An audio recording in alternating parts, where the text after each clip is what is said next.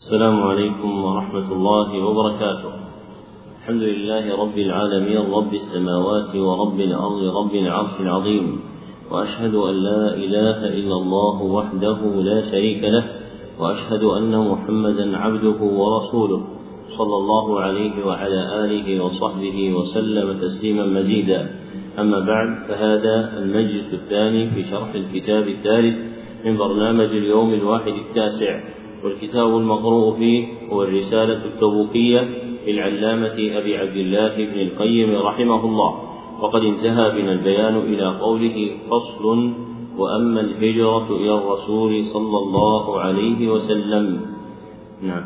أحسن الله إليكم الحمد لله رب العالمين وصلى الله وسلم وبارك على نبينا محمد وعلى آله وصحبه أجمعين. اللهم اغفر لنا ولشيخنا وللمسلمين قال العلامة ابن القيم رحمه الله تعالى فصل وأما الهجرة إلى الرسول فمعلم لم يبق منه فمعلم لم يبق منه سوى رسمه ومنهج لم تترك منه بنيات الطريق سوى اسمه ومحجة سفت عليها السوافي فطمست رسومها وأغارت عليها الأعادي فغورت مناهلها وعيونها فسالكها غريب بين العباد فريد بين كل حي وناد بعيد على قرب المكان وحيد على كثرة الجيران مستوحش مما به يستأنسون مستأنس مما به يستوحشون. مقيم إذا مقيم إذا ضعنوا ضاعن إذا قطنوا منفرد في طريق طلبه. لا يقر له لا يقر قراره حتى يظفر بأربه.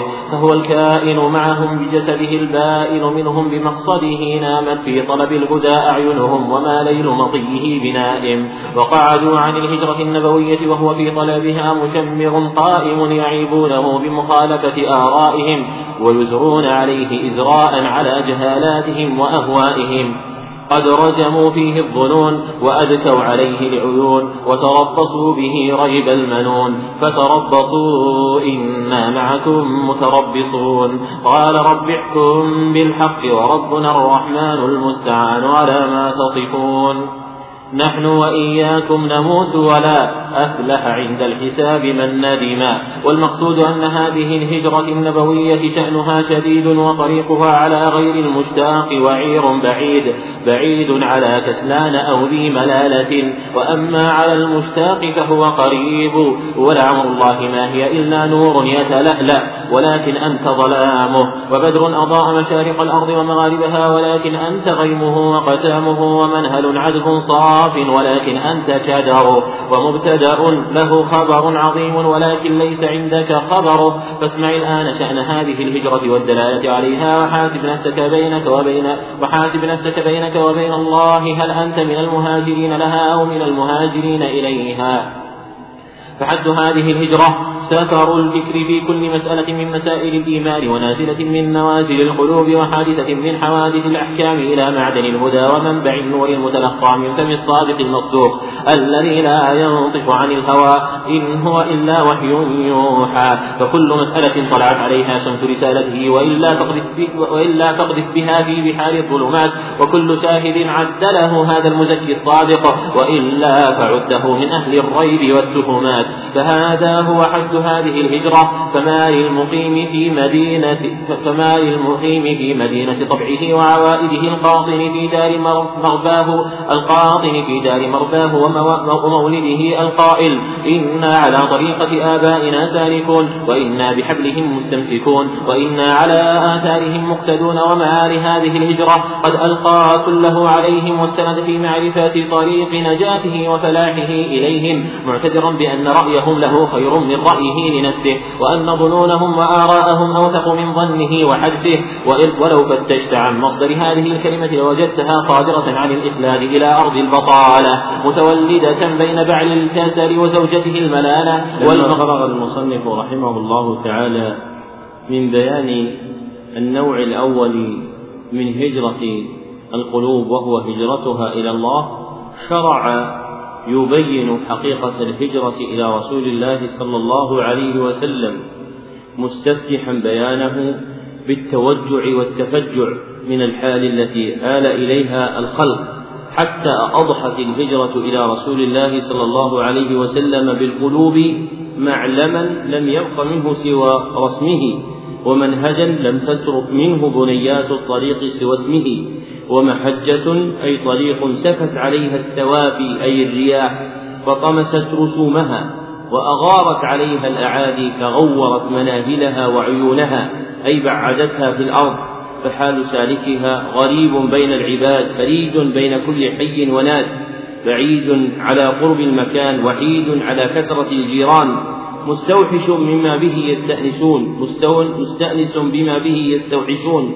إلى آخر ما ذكر رحمه الله تعالى من حاله وحالهم حتى أنهاه ذلك إلى قوله والمقصود أن هذه الهجرة النبوية شأنها شديد وطريقها على غير المشتاق وعير بعيد. ثم بين رحمه الله تعالى أن حقيقة هجرة القلب إلى رسول الله صلى الله عليه وسلم نور نور يتلألأ. ولكن العبد لا يزال خابطا في ظلامه وبدر أضاء مشارق الأرض ومغاربها. ولكن العبد هو غيمه وقتامه يعني غباره الذي يعلوه فيحول بين وصول ذلك النور والضوء إليه. ومنهل عذب صاف ولكن العبد كدره بتجافيه له ومبتدأ له خبر عظيم ولكن ليس عند العبد خبره إلا من رحم الله سبحانه وتعالى. ثم ذكر رحمه الله تعالى أنه يبين بعد حقيقة هذه الهجرة إلى رسول الله صلى الله عليه وسلم وأنذر بين يدي بيانه بالتنبيه إلى سماع شأن هذه الهجرة ليعلم المرء نفسه بعد المحاسبة هل هو من المهاجرين لها أي المباعدين لها أو المهاجرين إليها أي القاصدين إليها؟ فالناس باعتبار هذه الهجرة نوعان. أحدهما امرئ هاجر لتلك الهجرة أي مباعد لها ومفارق. والآخر امرئ مهاجر إليها أي قاصد إليها ومبتغ. ثم بين رحمه الله تعالى حقيقة الهجرة إلى رسول الله صلى الله عليه وسلم بأنها سفر الفكر في كل مسألة من مسائل الإيمان ونازلة من نوازل القلوب وحادثة من حوادث الأحكام إلى معدن إلى معدن الهدى ومنبع النور المتلقى من فم الصادق والمصدوق صلى الله عليه وسلم. فحقيقة هجرة القلب إلى رسول الله صلى الله عليه وسلم هو تلمسه طريقه وهديه وسنته صلى الله عليه وسلم في كل حال من الأحوال يعرض له. وكل باب من الأبواب يروم فتحه مما يتعلق بالخبريات أو الطلبيات فكل مسألة طلعت عليها شمس رسالته وإلا فاقذف بها في بحر الظلمات وكل شاهد عد له هذا المزكي الصادق وإلا فعده من أهل الريب والتهمات فهذا هو حد هذه الهجرة وحقيقتها المفصحة عنها اتباع رسول الله صلى الله عليه وسلم. فإن مرد الهجرة إليه صلى الله عليه وسلم هو كمال اتباعه وطاعته وامتثال أمره وتصديق قدره. ثم رجع رحمه الله تعالى إلى نعي حال الناس ممن ترك الهجرة إلى رسول الله صلى الله عليه وسلم بقلبه مرتضيا الإقامة في مدينة طبعه وعوائده أي إلفه الذي اعتاده وسار عليه القاطن في دار مرباه مرباه ومولده أي الذي بقي في الدار التي تربى فيها وولد فيها متمسكا بقول القائل إن على طريقة آبائنا سالكون وإنا بحبلهم مستمسكون وإنا على آثارهم مقتدون. فهؤلاء ليس لهم من الهجرة إلى النبي صلى الله عليه وسلم بقلوبهم نصيب بل هم مقيدون بأهوائهم وآرائهم وعادات آبائهم وبلدانهم. وهذه المقالة الشائعة بالتعويل على الأسلاف والأكابر وترك الهجرة إلى رسول الله صلى الله عليه وسلم نشأت كما قال ابن القيم رحمه الله تعالى من الإخلاد إلى أرض البطالة فرضي المرء أن يكون من البطالين وتولد ذلك بين بعل الكسل وزوجته الملالة فلما تزوج الكسل وهو البعل الملالة أولدها تلك البطالة التي يخلد فيها المرء إلى طريقة آبائه وأجداده. ومن ملح الأدباء وهي موجودة في كلام المصنف وكلام شيخه رحمه الله تعالى العناية بما يكون من المزاوجة بين شيئين فينتج منهما شيء آخر كما قال أحدهم تزوجت البطالة بالتواني فأولدها غلاما مع غلامه. فأما الابن سموه بفقر وأما البنت سموها ندامة. ومن هذا الجنس قول شيخه رحمه الله تعالى الذي نقله عنه في مدارج السالكين قال تزوجت الحقيقة الكافرة بالبدعة الفاجرة فتولد بينهما شر الدنيا والآخرة. وله في مواضع متفرقة من كلامه هو نظائر ذلك كما يوجد ذلك في كلام غيره. وهذا من محاسن الجمع. في الربط بين شيئين ينشأ منهما شيء آخر كالمثال الذي ضربه المصنف رحمه الله تعالى في تولد هذه المقالة الكاسدة الفاسدة من الإخلاد إلى أرض البطالة والاستئناس بما كان عليه الآباء والأجداد بالتزاوج بين الكسل والملالة. نعم. أحسن الله إليكم.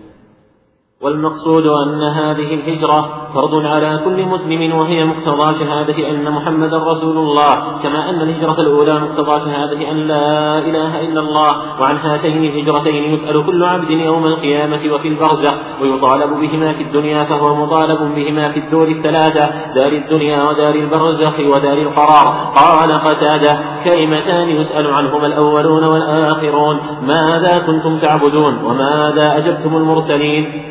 وهاتان الكلمتان هما, هما مضمون الشهادتين. وقد قال تعالى فلا وربك لا يؤمنون حتى يحكموك فيما شجر بينهم ثم لا يجدوا في أنفسهم حرجا مما قضيت ويسلموا تسليما. فأقسم سبحانه بأجل مقسم به وهو نفسه عز وجل على أنهم لا يثبت لهم الإيمان ولا يكونون من أهله حتى يحكموا رسوله في جميع موارد النزاع وهو كل ما شجر بينهم من مسائل النزاع في جميع أبواب الدين فإن لفظة ما من صياغ العموم فإنها موصولة تقتضي نفي الإيمان إذا لم يوجد تحكيمه في جميع ما شجر بينهم ولم يقتصر على هذا ولم يقتصر ولم يقتصر على هذا حتى ضم إليه انشراح صدورهم بحكمه حيث لا, حيث لا يجدوا في أنفسهم حرجا وهو الضيق والحصر. وهو الضيق والحصر من حكمه بل يتلقى حكمه بالانشراح ويقابله بالقبول. لا أنهم يأخذونه على إغماض ويشربونه على أقداء فإن هذا مناف للإيمان. بل لا بد أن يكون أخذه بقبول ورضا وانشراح صدر. ومتى أراد العبد أن يعلم منزلته من هذا فلينظر في حاله وليطالع قلبه عند ورود حكمه على خلاف هواه وغرضه. أو على خلاف ما قلد فيه أسلافه من المسائل الكبار وما دونها بل الإنسان على نفسه بصيرة ولو ألقى معاذيره. فسبحان الله كم من حزازة في قلوب كثير من الناس من كثير من النصوص وبودهم أن وبودهم أن لو لم ترد. وكم من حرارة في أكبادهم منها وكم من شجن في حلوقهم من موردها. موردها. من موردها.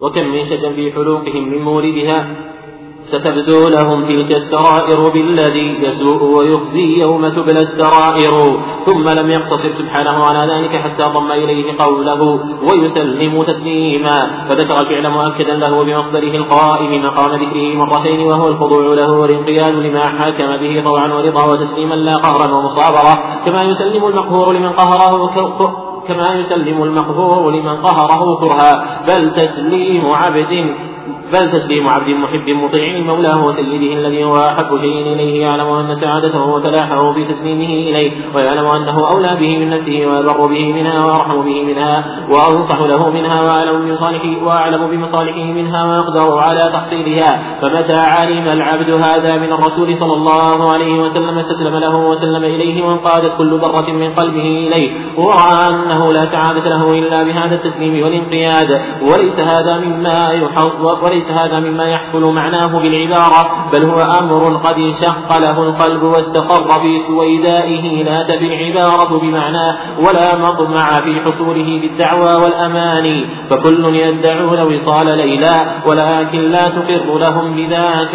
وفرق بين علم وفرق بين علم الحب وحال الحب فكثيرا ما يشتبه على العبد علم الشيء بحاله ووجوده ووجوده. وفرق بين المريض العارف بصحة الاعتدال وهو مثخن بالمرض. وبين الصحيح وبين الصحيح السليم وإن لم يحسن وصف الصحة والعبارة عنها. وكذلك فرق بين وصف الخوف والعلم والعلم به وبين حاله ووجوده. وتأمل تأكيده سبحانه لهذه الأمور المذكورة. لما فرغ المصنف رحمه الله تعالى من بيان معنى الهجرة إلى الله وإلى رسوله صلى الله عليه وسلم بالقلوب بين أن هذه الهجرة فرض على كل مسلم. وهي مقتضى شهادة أن محمدا رسول الله كما أن الهجرة الأولى مقتضى شهادة أن لا إله إلا الله. فحاصل معنى هاتين الهجرتين أن هجرة قلب العبد إلى الله تكون بالعبادة. وهجرة قلب العبد إلى الرسول صلى الله عليه وسلم تكون بالاتباع. وهذان المعنيان هما المذكوران في الشهادتين. وعن هاتين الهجرتين يسأل العبد في البرزخ ويطالب بهما في الدنيا فهو مطالب بهما في الدور الثلاثة دار الدنيا ودار البرزخ ودار القرار. قال قتادة بن دعامة كلمتان يسأل عنهما الأولون والآخرون ماذا كنتم تعبدون وماذا أجبتم المرسلين؟ فالسؤال الأول يتعلق بهجرة القلب إلى الله. والسؤال الثاني يتعلق بهجرة القلب إلى رسول الله صلى الله عليه وسلم وهاتان الهجرتان من عيون العلم وجوامعه التي ينبغي أن يستفرغ المرء وسعه في تفهم تعلقاتهما ودوام الدوران مع مسائلهما. وللمصنف خاصة كلام مبثوث في جملة من كتبه يحسن قرن بعضه ببعض ذكر طرفا منه في كتاب مدارج السالكين وطرفا آخر في طريق الهجرتين وطرفا ثالثا في نونيته في فصل ابتدأه بقوله واجعل لقلبك هجرتين ولا تنم فكلاهما على كل امرئ فرضان إلى آخر ما ذكر. فينبغي أن يعتني المرء ولا سيما طالب العلم بالاطلاع على ما يفتقر إليه من علم هاتين الهجرتين حتى يقع منه تحقيقهما. فإن الإنسان إذا كان جهولا بهما فلا طريق له إلى القيام بحقوقهما. وأما مع العلم فإن العلم خير عون على امتثال ما تأمر به هاتان الهجرتان. ومن بدائع كلامه رحمه الله تعالى في مدارج السالكين عند ذكر هجرة القلوب إلى الله وإلى رسوله صلى الله عليه وسلم قوله ومن لم يشتغل قلبه بهاتين الهجرتين فليحث على رأسه الرماد وليرجع إلى نفسه ويراجع إيمانه من أصله ويقتبس علما من قبل أن يقال له ارجعوا من وراء ارجعوا على الصراط من وراء السور انتهى كلامه. فمن لم يشتغل بتحقيق معنى الهجرتين في الدنيا صار نصيبه الرد يوم القيامة على الصراط أن يرجع وراءه لعله أن يصيب نورا يستدل به على ما يهديه إلى ما فيه نجاته. ولو كان التمس في الدنيا نورا يتبين به حقيقة الهجرتين ويطلع به تمام اليقين على معانيهما وما تعلق من أحكامهما لكان ذلك زادا ونجاة له يوم القيامة. فالعلم بهاتين الهجرتين من أعظم العلوم وأجلها وأرفعها وحاجة العبد إليه ماسة بل هي فوق حاجته إلى الطعام والشراب فإن الطعام والشراب قوام الأبدان وأما هاتان الهجرتان فهما قوام الأرواح والناس لا يتفاضلون بمقادير أجسامهم وأبدانهم وأموالهم وأنسابهم وإنما يتفاضلون بمقادير ما في قلوبهم وما يقع منهم من الأعمال. ولا يكون ولا تكون القلوب مشتملة على الكمالات ولا الأعمال حاوية للفضائل إلا إذا تحقق من العبد هاتان الهجرتان. فينبغي أن يجتهد طالب العلم في فهم هاتين الهجرتين وأن يجعلها دائما بين ناظريه.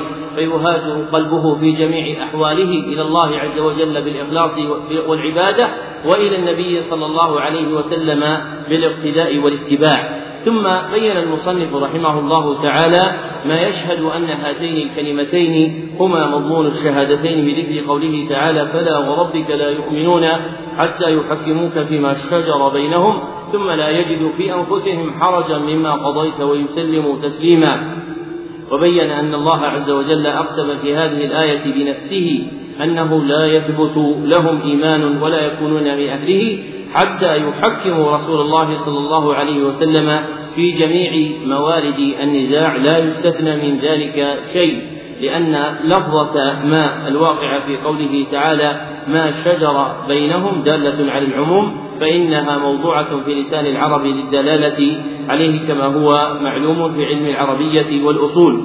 ثم إن الله سبحانه وتعالى لم يقتصر على نفي الإيمان عنهم إذا لم يوجد تحكيمه حتى ضم إليه انشراح صدورهم بحكمه فلا يجد في أنفسهم حرجا وهو الضيق والحصر من حكمه بل يتلقوا حكمه صلى الله عليه وسلم بالانشراح ويقابلوه بالقبول لأنهم يأخذونه على إغماض فيه ويشربونه على أقداء أي أقدار فإن هذا مناف للإيمان بل لا بد أن يكون أخذه بقبول ورضا وانشراح صدر. ثم قال رحمه الله ومتى أراد العبد أن يعلم منزلته من هذا فلينظر في حاله وليطالع قلبه عند ورود حكمه على خلاف هواه وغرضه أو على خلاف ما قلد فيه أسلافه من المسائل الكبار وما دونها بل الإنسان على نفسه على نفسه بصيرة ولو ألقى معاذيره.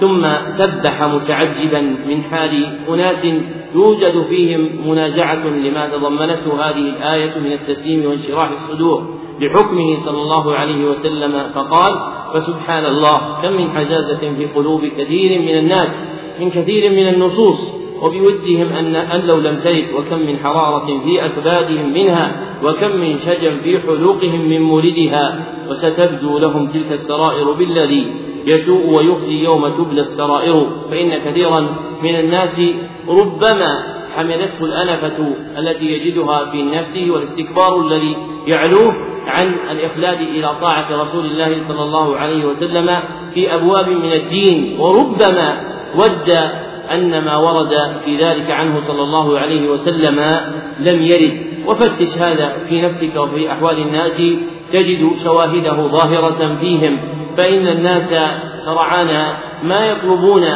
فلتاتهم من قيد الشريعة الذي زعموه تقييدا لهم فتجد منهم من يطوي من أحاديث صلى الله عليه وسلم من أحاديث النبي صلى الله عليه وسلم ما لا يروق له هواه. وربما نعتها بشيء من النعوت السيئة التي تنبئ عن سوء ما يضمره قلبه. وربما سمعت أحدا إذا ذكرت له الأحاديث العظام في تحريم التصوير كقوله صلى الله عليه وسلم كل مصور في النار. وما في معناه من الأحاديث الواردة في الصحيحين؟ رأى أن هذا وأدا للأذواق السليمة وكبتا للفنون الجميلة. ويقابله آخر إذا حدثته بما أوجبه الله عز وجل في باب طاعة ولاة الأمر وما جاء في ذلك عن النبي صلى الله عليه وسلم من الحديث ظن المسكين أن في ذلك تأييدا للسلاطين الظالمين وإخلادا إلى طريقتهم وما ذاك إلا الاتباع للنبي صلى الله عليه وسلم والمتبع العاقل يعلم أنه لا يرضي هؤلاء وهؤلاء فإذا كان تام العقل علم أن المقصود الأعظم هو طلب رضا الله سبحانه وتعالى. سخط من الخلق من سخط ورضي من الخلق من رضي. فإن الله عز وجل أمرك بطلب رضاه ولم يأمرك بطلب رضا الناس. ورضا الله سبحانه وتعالى هو في طاعته واتباع شرعه والاقتداء بنبيه صلى الله عليه وسلم. فمن أخذ بهدي النبي صلى الله عليه وسلم واقتدى رضي الله سبحانه وتعالى عنه. وإذا رضي الله عنك فلا تبالي بمن سخط عليك. فإنك إذا كان الله معك لم تفقد شيئا وإذا لم تكن مع الله فإنك لن تجد شيئا. فمن عقل هذا المعنى ودار مع الشريعة وجعل سلطانها حاكما على نفسه سلم. وأما من جعل هواه حاكما على الشريعة فطوى منها ما طوى وأظهر منها ما أظهر وتكلم بشيء يريده تبعا لهواه في وقت ثم طواه في وقت آخر. فلعمري إن هذا من أعظم دلائل الهوى ومظاهر ذلك في زماننا هذا كثيرة فأنت تسمع أحدهم تارة يعيب بعض المتكلمين فيه بذكر الأحاديث الواردة في الرويبضة فهو يرى أن في الناس سقطا لا يؤبه بهم ولا يؤخذ برأيهم ولا يعول على قولهم وهذا حق. فإذا جاء في معترك آخر ومقام ثان دعا إلى المشاركة الشعبية التي يزج فيها بالساقط واللاقط والعاقل والسفيه والصاحي والمجنون. وأما المتبع للسنة فهو ينزل هذه الأحاديث في مقامها فلا يستعملها تارة سلاحا للدفاع عن نفسه ولا يستعملها تارة سلاحا للوصول إلى أغراض خفية وإنما يستعملها السني المتبع للاهتداء والاقتداء بطريق النبي صلى الله عليه وسلم. ثم ذكر المصنف بعد أن الله سبحانه وتعالى أكد ما ذكره من وجوب طاعة النبي صلى الله عليه وسلم بضم قوله تعالى إليه ويسلم تسليما فذكر الفعل مؤكدا له مؤكدا له بمصدره القائم مقام ذكره مرتين. وهو الخضوع له والانقياد لما حكم به طوعا ورضا حتى لا يجد المرء في نفسه شيئا. وسيعيد المصنف رحمه الله تعالى هذا المعنى مفصلا في تفسير معاني الآية فيما يستقبل. ثم ختم المصنف رحمه الله تعالى أن ما ذكره من العبارات ليس محصلا للأمر. بل هو أمر يوجد في القلب ويستقر في سويدائه يعني في جوفه والسويداء تصير سواد القلب أي جوفه وداخلته والعبارة تعجز عن الإفصاح عن الحقائق القلبية وهذا أمر نوه به ابن القيم رحمه الله تعالى في عدة كتب فإن اللسان يعجز عن البيان عما يجده المرء من الذوق في قلبه. ثم بين رحمه الله تعالى أنه ثم فرق بين علم, علم الحب وحال الحب. فإن, الناس فإن من الناس من يكون عنده علم من الحب لكنه لا يجد حقيقته حتى يدخل فيه. وفرق بين المريض العارف بالصحة والاعتدال وهو متخن بالمرض وبين الصحيح السليم وإن لم يحسن وصف الصحة والعبارة والعبارة عنها. وكذلك فرق بين وصف الخوف والعلم به وبين حال وجوده. وهذا نظير المذكور في ترتيب مراتب اليقين أنها ثلاث مراتب أولها مرتبة علم اليقين وثانيها مرتبة عين اليقين وثالثها مرتبة حق اليقين فما يجده المرء في كل مرتبة من مراتبها يختلف باعتبار إدراكه وقوة وثوق النفس فيه بحسب حال تلك المرتبة. نعم. أحسن الله إليكم. وتأمل تأكيده سبحانه لهذا المعنى المذكور في الآية بوجوه عديدة من التأكيد. أولها تصديرها بلا الناحية وليست زائدة كما يظن من يظن ذلك وإنما دخولها لسر في القسم وهو الإيذان بتضمن المقسم عليه للنفي وهو قوله لا يؤمنون. وهذا منهج معروف وهذا منهج معروف في كلام العرب. إذا أقسموا على نفي شيء صدروا جملة القاسم بأداة نفي مثل هذه الآية. ومثل قول الصديق رضي الله عنه لا لا الله لا يعمد إلى لا يعمد إلى أسد من أسد. الله يقاتل عن الله ورسوله فيعطيك سلبه وقال الشاعر فلا. فيعطيك سلبه فيعطيك سلبه وقال الشاعر فلا وأبيك ابنة العامري لا يدعي القوم أني أفر. وقال الآخر فلا والله لا يلفى لما بي ولا لديهم أبدا دواء. وهذا في كلامه وهذا في كلامهم أكثر من أن يذكر. وتأمل جمل القسم التي في القرآن المصدرة بحرف النفي كيف تجد المقسم عليه منفيا ومتضمنا للنفي ومتضمنا لنفي ولا يخر ولا يخرج هذا قوله. فلا أقسم بمواقع النجوم وإنه لقسم لو تعلمون عظيم. إنه لقرآن كريم. فإنه لما كان المقصود بهذا القاسم نفي ما قاله الكفار في القرآن من أنه شعر أو كهانة أو أساطير الأولين. كيف صدر القسم بأداة النفي ثم أثبت له خلاف ما قالوا فتضمنت الآية معنى فتضمنت الآية معنى ليس الأمر كما يزعمون. ولكنه قرآن كريم. ولهذا صرح بالأمرين النفي والإثبات في مثل قوله فلا أقسم بالخنس الجوار الكنس والليل إذا عسعس والصبح إذا تنفس. إنه لقول رسول كريم. وكذلك قوله لا أقسم بيوم القيامة ولا أقسم بالنفس اللوامة. أيحسب الإنسان أن لن نجمع عظامه بلى قادرين على أن نسوي بنانه. والمقصود أن افتتاح هذا القسم بأداة النبي يقتضي تقوية المقسم عليه وتأكيده وشدة انتفائه. وثانيها تأكيده بنفس القسم وثالثها تأكيده بالمقسم به وهو يقسمه بنفسه لا بشيء من مخلوقاته. وهو سبحانه يقسم بنفسه تارة وبمخلوقاته تارة ورابعها تأكيده بانتفاء الحرج ووجود التسليم. وخامسها تأكيد الفعل بالمصدر. وما هذا التأكيد والاعتناء إلا لشدة الحاجة إلى هذا الأمر العظيم وأنه مما يعتنى به ويقرر في نفوس العباد بما هو من أبلغ أنواع التقرير. لما, لما فرغ المصنف رحمه الله تعالى من الإشارة المجملة إلى معنى الآية المقدمة فلا وربك لا يؤمنون. رجع رحمه الله تعالى ثانية لبيان بعض ما انتظم فيها تفصيلا فقال وتأمل تأكيده سبحانه لهذا المعنى المذكور في الآية بوجوه عديدة من التأكيد. منفعة تكثيرها تقوية المعنى المذكور فيها فإن تكرار المؤكدات يراد به تقوية المعنى الذي انتظم في الكلام المذكور. وابتدأ ذلك بعدها قائلا أولها تصديرها بلا النافية أي في قوله فلا وربك. وهذه لا ولاء هذه ليست زائدة كما يظنه بعض المتكلمين لكن من دقائق السياق القرآني أن القسم إذا كان متعلقا بمنفي فإن لا النافية تذكر في مقدمه. فقوله تعالى فلا وربك لا يؤمنون قسم على منفي وهو عدم الإيمان. فلما كان المقسم عليه منفيا أوردت لا النافية في أوله وهذا مضطرد في القرآن الكريم. ثم نبه المصنف رحمه الله تعالى أنه لا يقدح في هذه الكلية في التصريف القرآني قوله تعالى فلا أقسم بمواقع النجوم وإنه لقسم لو تعلمون عظيم. فإن ظاهر السياق أن القسم قدم بين يديه لا النافية مع عدم وجود النفي.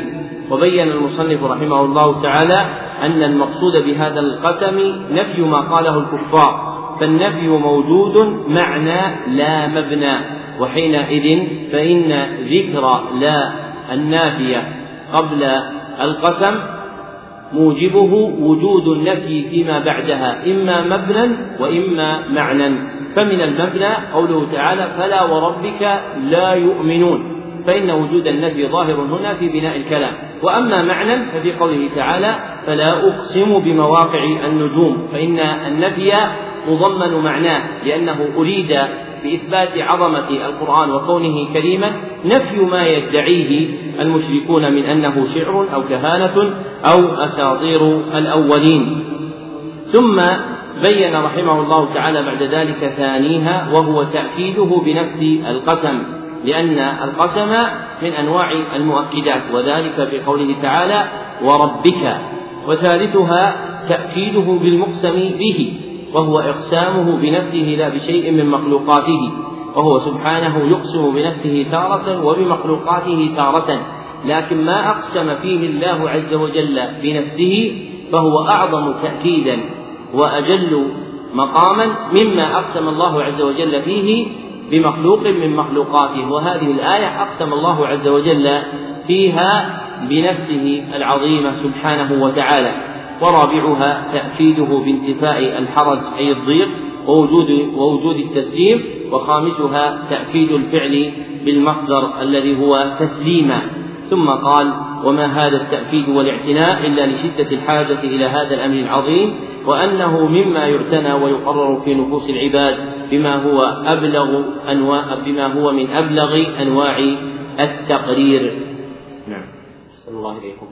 وقال تعالى النبي أولى بالمؤمنين من أنفسهم وهذا دليل على وهذا دليل على أن من لم يكن الرسول صلى الله عليه وسلم أولى به من نفسه فليس من المؤمنين وهذه الأولوية وهذه الأولوية تتضمن أمورا منها أن يكون أحب إلى العبد من نفسه لأن الأولوية أصلها الحب ونفس العبد أحب إليه من غيره ومع هذا فيجب أن يكون الرسول أولى به منها وأحب إليه منها فبذلك يحصل له اسم الإيمان ويلزم منها هذه الأولوية والمحبة كمال الانقياد والطاعة والرضا والتسليم وسائر لوازم المحبة من الرضا بحكمه والتسليم لأمره وإيثاره على كل من سواه. ومنها ألا يكون للعبد حكم على نفسه أصلا بل الحكم على نفسه للرسول صلى الله عليه وسلم يحكم عليها أعظم من حكم السيد على عبده. والوالد على والده فليس له في نفسه تصرف قط إلا ما تصرف به الرسول صلى الله عليه وسلم الذي هو أولى به منها. فيا فيا عجبا كيف تحصل هذه الأولوية؟ لعبد قد عزل ما جاء به الرسول الرسول عن منصب التحكيم ورضي بحكم غيره واطمأن إليه أعظم من طمأنينته إلى الرسول صلى الله عليه وسلم وزعم أن الهدى لا يتلقى من مشكاته وأن وإنما يتلقى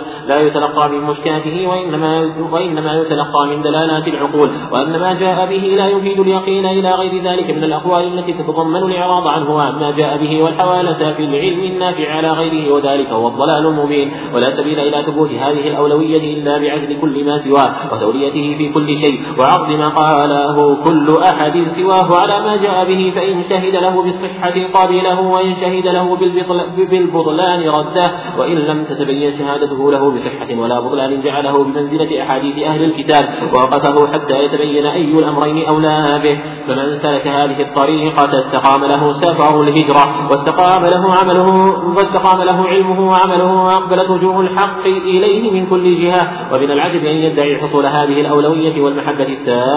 من كان سعيه واجتهاده ونصبه في الاشتغال بأقوال غيره وتقريرها والغضب والحمية لها والرضا بها والتحاكم إليها وعرض ما قال الرسول صلى الله عليه وسلم عليها فإن وافقها قبله وإن خالفها التمس وجوه الحيل وبالغ في رده ليا وإعراضا كما قال تعالى وإن تلووا أو تعرضوا فإن الله كان بما تعملون خبيرا لما فرغ المصنف رحمه الله تعالى من الآية المقدمة فلا وربك لا يؤمنون حتى يحكموك فيما شجر بينهم أورد آية ثانية في هذا المعنى وهي قوله تعالى النبي أولى بالمؤمنين من أنفسهم وذكر أن هذه الآية دليل على أن من لم يكن الرسول أولى به من نفسه فليس من المؤمنين. فمن علامات المؤمنين أن النبي صلى الله عليه وسلم أولى بأحدهم من نفسه. وهذه الأولوية كما ذكر المصنف تتضمن أمورا عدة اقتصر هنا على ذكر أمرين. أحدهما أن يكون الرسول صلى الله عليه وسلم أحب إلى العبد من نفسه وثانيهما ألا يكون للعبد حكم على نفسه أصلا بل الحكم على نفسه للرسول صلى الله عليه وسلم. فحقيقة الأولوية تنتظم فيها محبة الرسول صلى الله عليه وسلم محبة أعظم من محبة العبد لنفسه وينتظم فيها بعد جريان حكمه صلى الله عليه وسلم على العبد بمنزلة جريان حكم السيد على عبده والوالد على ولده فليس له في نفسه تصرف إلا ما تصرف فيه الرسول صلى الله عليه وسلم بالأمر والنهي. ثم ذكر ثم ذكر المصنف رحمه الله تعالى العجب من حال من عزل ما جاء به الرسول صلى الله عليه وسلم عن منصب التحكيم ورضي بحكم غيره واطمأن إليه وزعم أن الهدى والنور والعلم لا يتلقى من مشكاة الأنوار الصادرة من النبي صلى الله عليه وسلم وإنما يتلقى من دلالات العقول. وهذا امرئ رضي بزبالات الأذهان وكناسات العقول قوتا يتقوت به في طلب الهدى وبئس القوت قوته. ولا مساواة بين حاله وبين حال عبد. رضي بالعلم الموروث عن النبي صلى الله عليه وسلم موردا ومنهلا ومنبعا يقتات منه في طلب العلم والهدى والنور. ثم ذكر المصنف رحمه الله تعالى أنه لا سبيل إلى ثبوت هذه الأولوية إلا بعزل كل ما سواه. وتوليته في كل شيء وعرض ما قاله كل أحد سواه على ما جاء به صلى الله عليه وسلم. فإن شهد له بالصحة قبله وإن شهد له بالبطلان رده. وإن لم تتبين شهادته له بصحة ولا بطلان جعله بمنزلة أحاديث أهل الكتاب ووقفه حتى يتبين أي الأمرين أولى به. فما لم يقم عليه دليل وشاهد من العلم الموروث عن النبي صلى الله عليه وسلم طرح وترك ثم بين المصنف رحمه الله تعالى أن من سلك هذه الطريقة استقام له سفر الهجرة إلى رسول الله صلى الله عليه وسلم واستقام له علمه وعمله وأقبلت وجوه الحق إليه من كل جهة. ثم عجب المصنف ثانية ممن يدعي حصول هذه الأولوية والمحبة التامة ممن يشتغل بأقوال غيره وتقريرها ويغضب لها حمية ويرضى بها ويتحاكم إليها ويعرض عليها ما قال الرسول صلى الله عليه وسلم فإن وافقها قبله وإن خالفها التمس وجوه الحيل وبالغ في ردها ليا وإعراضا. وهذا حال كثير من الخلق ممن ينازع ما ورد عن النبي صلى الله عليه وسلم إما بعقله ورأيه وإما بذوقه ووجده وإما بتدبيره وسياسته فإن الناس يتقاسمون هذه الموارد في إبطال ما جاءت به الشريعة. ذكره أبو العباس ابن تيمية وتلميذه ابن القيم وحفيده بالتلمذة ابن أبي العز في صدر شرح العقيدة الطحاوية.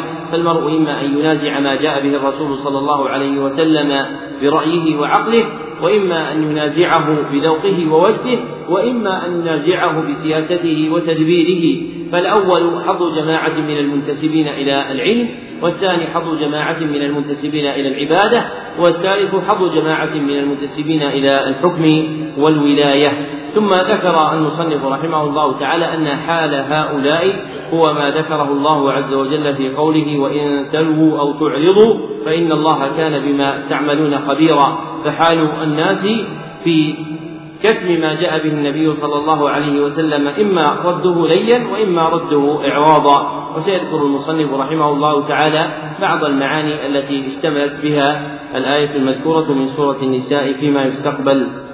نعم. الله إليكم.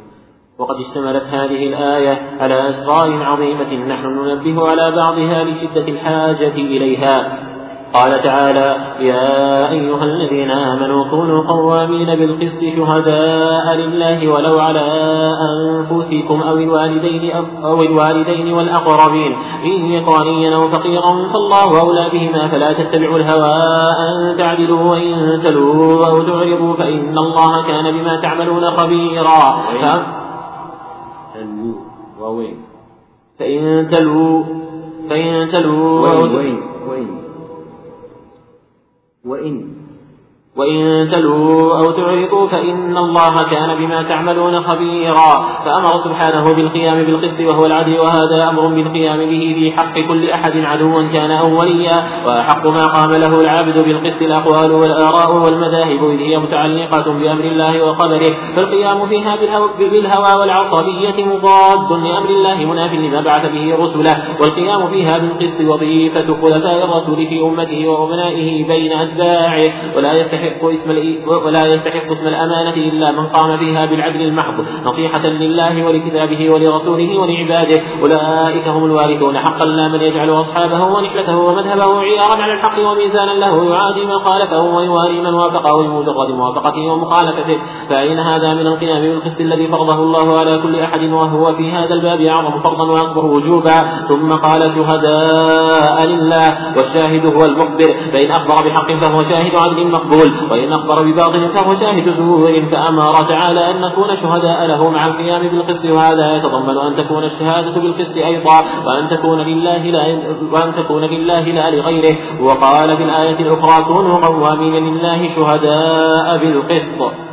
فتضمنت فتضمنت الآيات فتضمنت الآيتان أمورا أربعة أحدها القيام بالقسط والثاني أن يكون لله والثالث الشهادة بالقسط والرابع أن تكون لله. واختصت آية النساء بالقيام بالقسط والشهادة لله وآية المائدة بالقيام لله والشهادة بالقسط بسر عجيب من أسرار القرآن. ليس هذا موضع ذكره. ثم قال تعالى ولو على أنفسكم أو الوالدين والأقربين فأمر سبحانه بأن يقام بالقسط ويشهد, ويشهد به على كل أحد ولو كان أحب الناس إلى العبد فيقوم به على نفسه ووالديه اللذين هما أصله وأقربيه الذين هم أخص به وألصق من سائر الناس.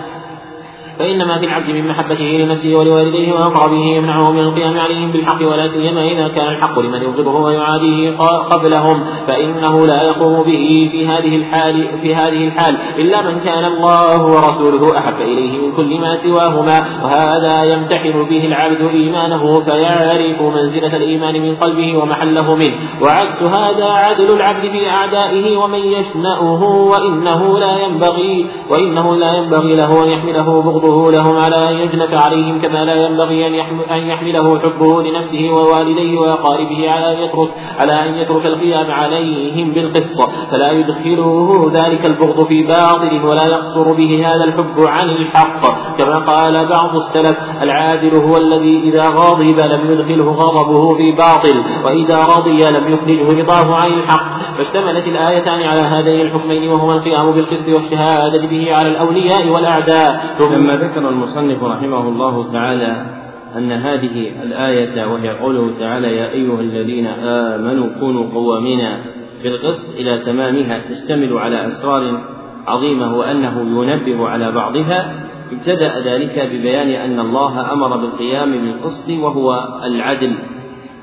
وهذا أمر بالقيام به في حق كل أحد عدو كان أو وليا الواجب على العبد أن يكون عادلا مع كل أحد سواء كان ممن يحبه ويواليه أو ممن يبغضه ويعاديه. وأحق ما قام له العبد بالقسط الأقوال والآراء والمذاهب لأنها متعلقة بأمر الله وخبره. فالقيام فيها بالهوى والعصبية مضاد لأمر الله مناف لما بعث به رسله. والقيام بها بالقصد أي بالعدل وظيفة خلفاء الرسول صلى الله عليه وسلم في أمته. وأمنائه بين أتباعه ولا يستحق اسم الأمانة إلا من قام فيها بالعدل المحض نصيحة لله ولكتابه ولرسوله ولعباده. فالأمين من ورثة الشريعة هو الذي يعرض الآراء والأقوال والأهواء على ما جاء به النبي صلى الله عليه وسلم فما وافق هديه قبله وما عارض هديه تركه. وأما من يتحيز إلى هواه وذوقه ووجبه وتدبيره وسياسته ثم يتطلب من دلائل الشرع في هدي النبي صلى الله عليه وسلم مما يكون حجة له ويكتم غيره مما هو حجة عليه فهو خائن للأمانة. ومن خان الأمانة في ميراث النبوة فإنه يسلب نورها. فإن رجلا من الصيالفة ذكر لأبي العباس بن تيمية الحفيد أن من خان في نقد درهم أي خان في بيان أن درهما من الدراهم مزيف فإنه يسلب علم النقد أي لا تكون له قدرة بعد ذلك على التمييز بين الصحيح المعروف وبين المزيف المكشوف. فيعميه الله سبحانه وتعالى عن معرفة ما يميز به بين العملات الصحيحة والمزورة. فقال أبو العباس وكذلك من خان الله ورسوله صلى الله عليه وسلم. انتهى كلامه فمن خان في الرسالة فإنه يسلب حقيقة العلم ونوره. ثم ذكر المصنف رحمه الله تعالى أن الأمناء على الشريعة القائمين بحقها هم الوارثون حقا. لا من يجعل أصحابه ونحلته ومذهبه عيارا على الحق أي معيارا وميزانا له يعادي من خالفه ويوالي من وافقه لمجرد موافقته ومخالفته. ثم قال فأين هذا من القيام بالقسط الذي فرضه الله على كل أحد؟ وهو في هذا الباب أعظم فرضا وأكبر وجوبا لتعلقه بحق الله وحق رسوله صلى الله عليه وسلم. ثم بين أن معنى قوله تعالى شهداء لله أن الشاهد هو المخبر. فإن أخبر بحق فهو شاهد عدل مقبول وإن أخبر بباطل فهو شاهد زور وكذب ومين فأمر تعالى أن نكون شهداء له مع القيام بالقسط وهذا يتضمن أن تكون الشهادة بالقسط أيضا وأن تكون لله لا لغيره. فالعبد مأمور بشيئين أحدهما أن يكون قيامه بالعدل فإذا قام في أمر قام بالعدل فيه وثانيهما أن تكون شهادته خالصة لله سبحانه وتعالى لا لغيره.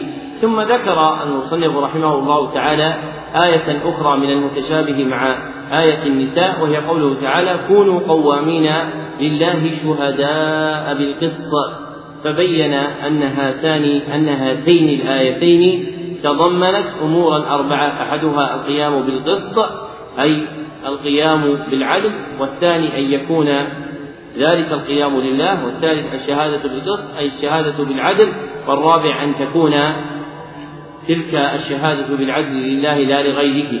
ثم قال واختصت آية النساء بالقيام بالقسط أي بالعدل والشهادة لله وآية المائدة بالقيام لله والشهادة بالقسط.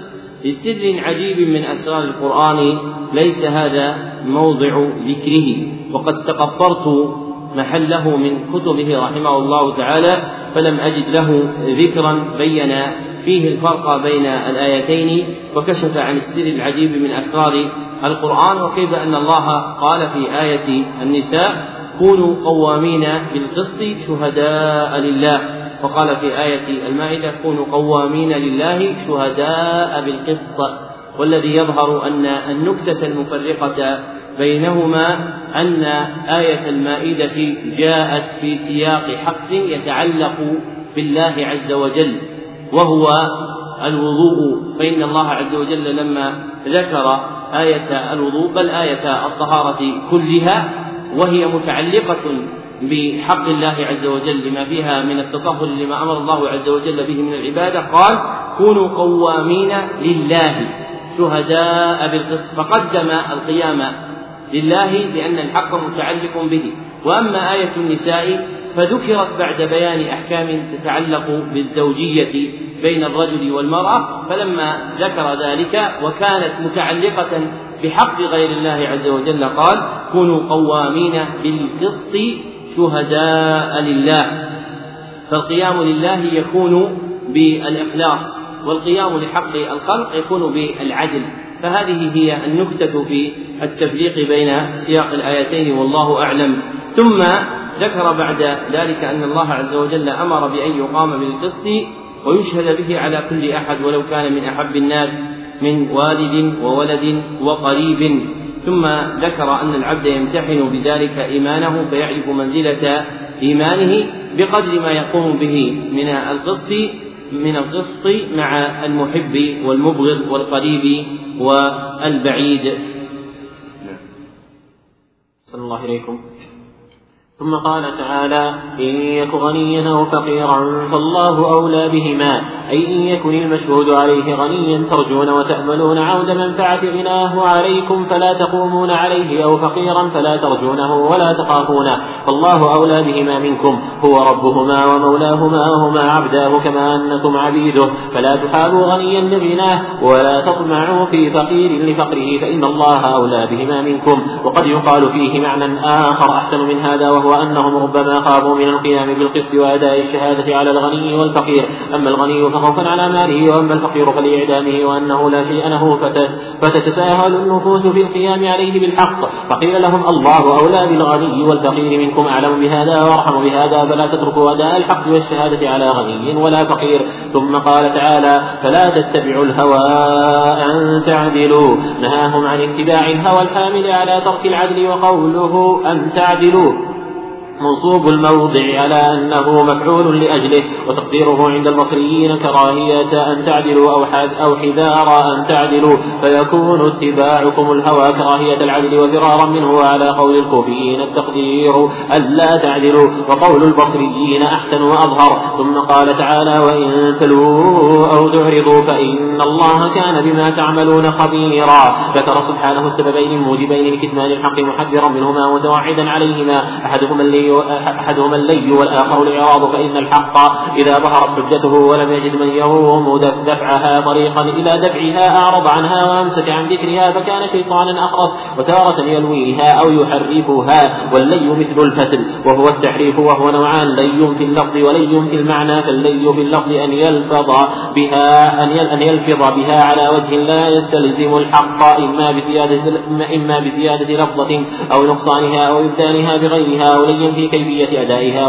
وإيهام السامع لفظا ومراده غيره كما كان اليهود يلون ألسنتهم بالسلام على رسول الله صلى الله عليه وسلم. هذا أحد نوعي الليل. والنوع الثاني منه لي المعنى وهو تحريفه وتأويل اللفظ على خلاف مراد المتكلم به وتحماله ما لم يرده أو يسقط منه بعض ما أراد به. ونحو هذا من لي المعاني ونحو هذا من لي المعاني. فقال تعالى وإن تلووا أو تعرضوا فإن الله كان بما تعملون خبيرا ولما كان الشاهد مطالبا بأداء الشهادة على وجهها فلا يكتمها ولا يغيرها كان الإعراض كان الإعراض نظير الكتمان واللي نظير تغييرها وتبديلها فتأمل ما تحت هذه الآية من كنوز العلم. والمقصود أن الواجب المصنف رحمه الله تعالى في هذه الجملة ما بقي من كلامه مما يتعلق بالآية المتقدمة في معنى قوله تعالى وإن يكن غنيا أو فقيرا فالله أولى بهما فبين أن هذه القطعة من الآية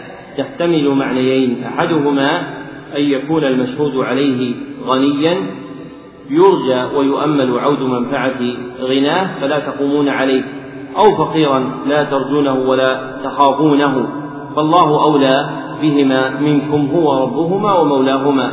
والثاني أنهم ربما خافوا من القيام بالقسط وأداء الشهادة على الغني والفقير فيخافون على الغني أن يذهب من ماله شيء ويخافون على الفقير لإعدامه وعوزه. فأخبروا بأن الله عز وجل أولى بالغني والفقير منهم فهو بهم أعلم ولهم سبحانه وتعالى أرحم. ثم ذكر أن معنى قول الله سبحانه وتعالى فلا تتبعوا الهوى أن تعدلوا أنه نهي عن اتباع الهوى الحامل على ترك العدل. ثم ذكر وجه وجود هذا المعنى بأن قوله تعالى أن تعدلوا منصوب الموضع على أنه مفعول لأجله وهذا مذهب البصريين وتقديره عندهم كراهية أن تعدلوا أو حدارا أن تعدلوا فيكون اتباعكم الهوى كراهية العدل وفرارا منه وإليه مال الزمخشري في مواضع من الكشاف. وأما على قول الكوفيين فالتقدير على ألا تعدلوا بتقدير لا النافية. ومال إليه الطاهر بن عاشور لكثرة الحذف والتقدير في القرآن الكريم به. ومال المصنف رحمه الله تعالى إلى قول البصريين وأنه أحسن وأظهر. وكلام المصري وكلام البصريين في بيان تضمن المباني للمعاني أجزل من كلام الكوفيين في مواضع متفرقة مما وقع بينهم من الخلاف في كلام الله سبحانه وتعالى في بيان معانيه. ثم بين بعد أن قول الله تعالى وإن تلووا أو تعرضوا فإن الله كان بما تعملون خبيرا أنه ذكر للسببين الموجبين لكتمان الحق وأحدهما اللي والآخر الإعراض. واللي هو الإخبار بالكذب والإعراض هو كتم الحق. قاله أبو العباس بن تيمية الحفيد رحمه الله تعالى. فالمرء إذا لوى أخبر بالكذب وإذا أعرض كتم الحق.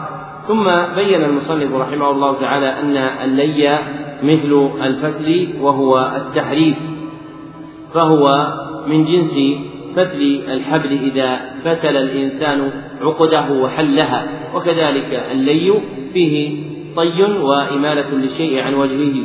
وذلك نوعان أحدهما لي في اللفظ والآخر لي في المعاني وهو الذي يذكر في كلام المتكلمين في أبواب العقائد بأن التحريف نوعان أحدهما تحريف لفظي والآخر تحريف معنوي.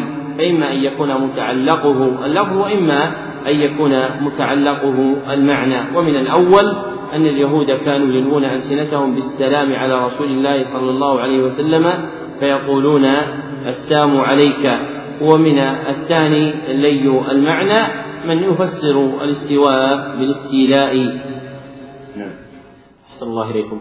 والمقصود أن الواجب الذي لا يتم الإيمان لا الذي لا يتم الإيمان بل لا يحصل مسمى الإيمان إلا به مقابلة النصوص بالتلقي والقبول والإظهار لها ودعوة الخلق إليها ولا تقابل بالإعراض تارة وباللي أخرى. قال تعالى وما كان لمؤمن ولا مؤمنة إذا قضى الله ورسوله أمرا أن يكون لهم الخيارة من أمرهم. فدل هذا على أنه إذا ثبت لله ولرسوله في كل مسألة من المسائل حكم طلبي أو خبري فإنه ليس لأحد أن يتخير لنفسه غير ذلك الحكم فيذهب إليه وأن ذلك ليس لمؤمن ولا مؤمنة أصلا. فدل على أن ذلك مناف للإيمان.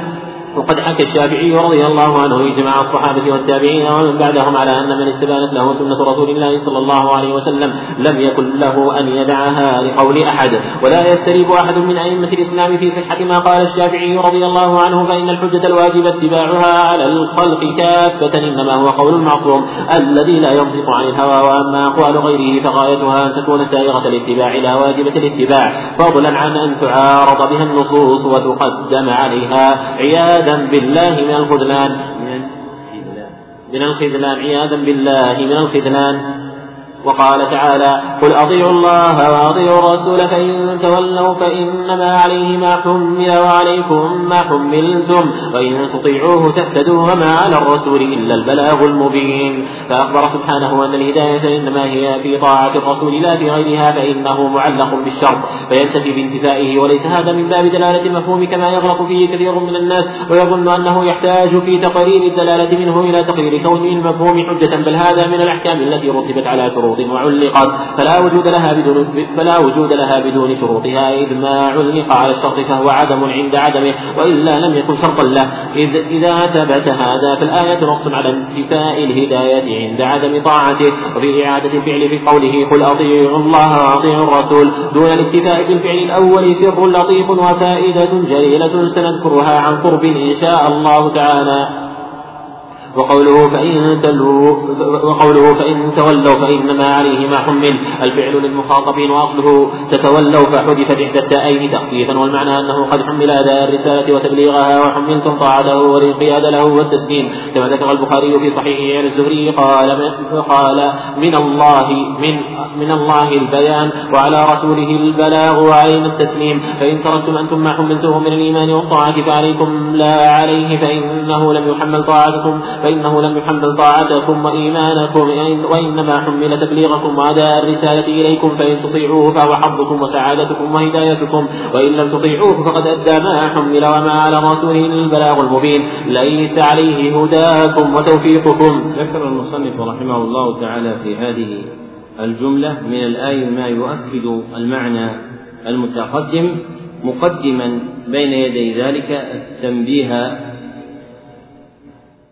إلى أن المقصود هو بيان أن الواجب على العبد بل لا يتم إيمانه بل لا يصح له مسمى الإيمان ولا تقع له حقيقته إلا في مقابلة النصوص بالتلقي والقبول والإظهار لها ودعوة الخلق إليها لا تقابل بالإعراض تارة وباللي تارة أخرى. ثم أورد قول الله تعالى وما كان لمؤمن ولا مؤمنة إذا قضى الله ورسوله أمرا أن يكون لهم الخيرة من أمرهم.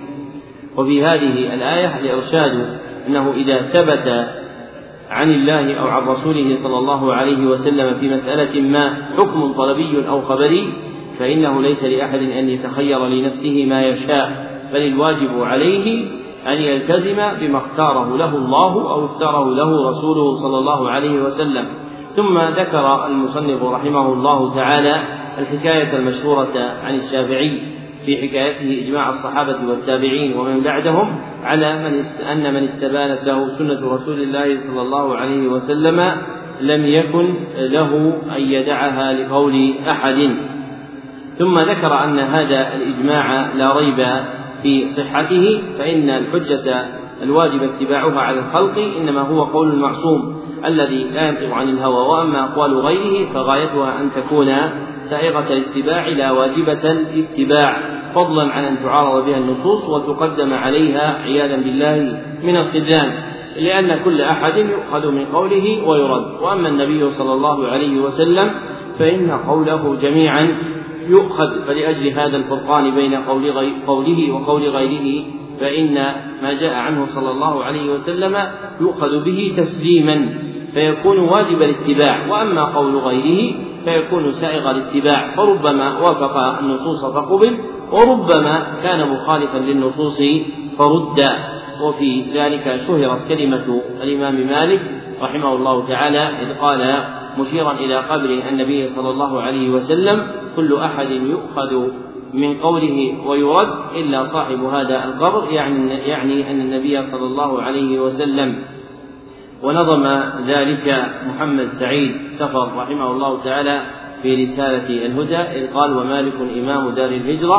قال وقد أشار نحو الحجرة كل كلام منه ذو قبول ومنه مردود سوى الرسول صلى الله عليه وسلم. ثم أورد المصنف رحمه الله تعالى آية أخرى في تأكيد المعنى المتقدم من طاعة الله وطاعة رسوله صلى الله عليه وسلم وهي قوله تعالى قل أطيعوا الله وأطيعوا الرسول فإن تولوا فإنما عليه ما حمل وعليكم ما حملتم إلى تمام الآية وفيها الخبر بأن الهداية لا تكون إلا في طاعة الله وطاعة رسوله صلى الله عليه وسلم.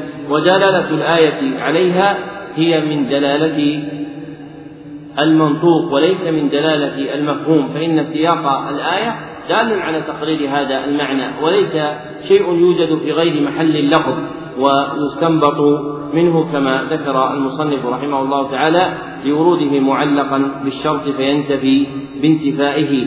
ثم بين المصنف أن إعادة الفعل بالأمر بالطاعة في قوله قل أطيعوا الله وأطيعوا الرسول هو لسر لطيف وفائدة جليلة سيذكرها المصنف فيما يستقبل.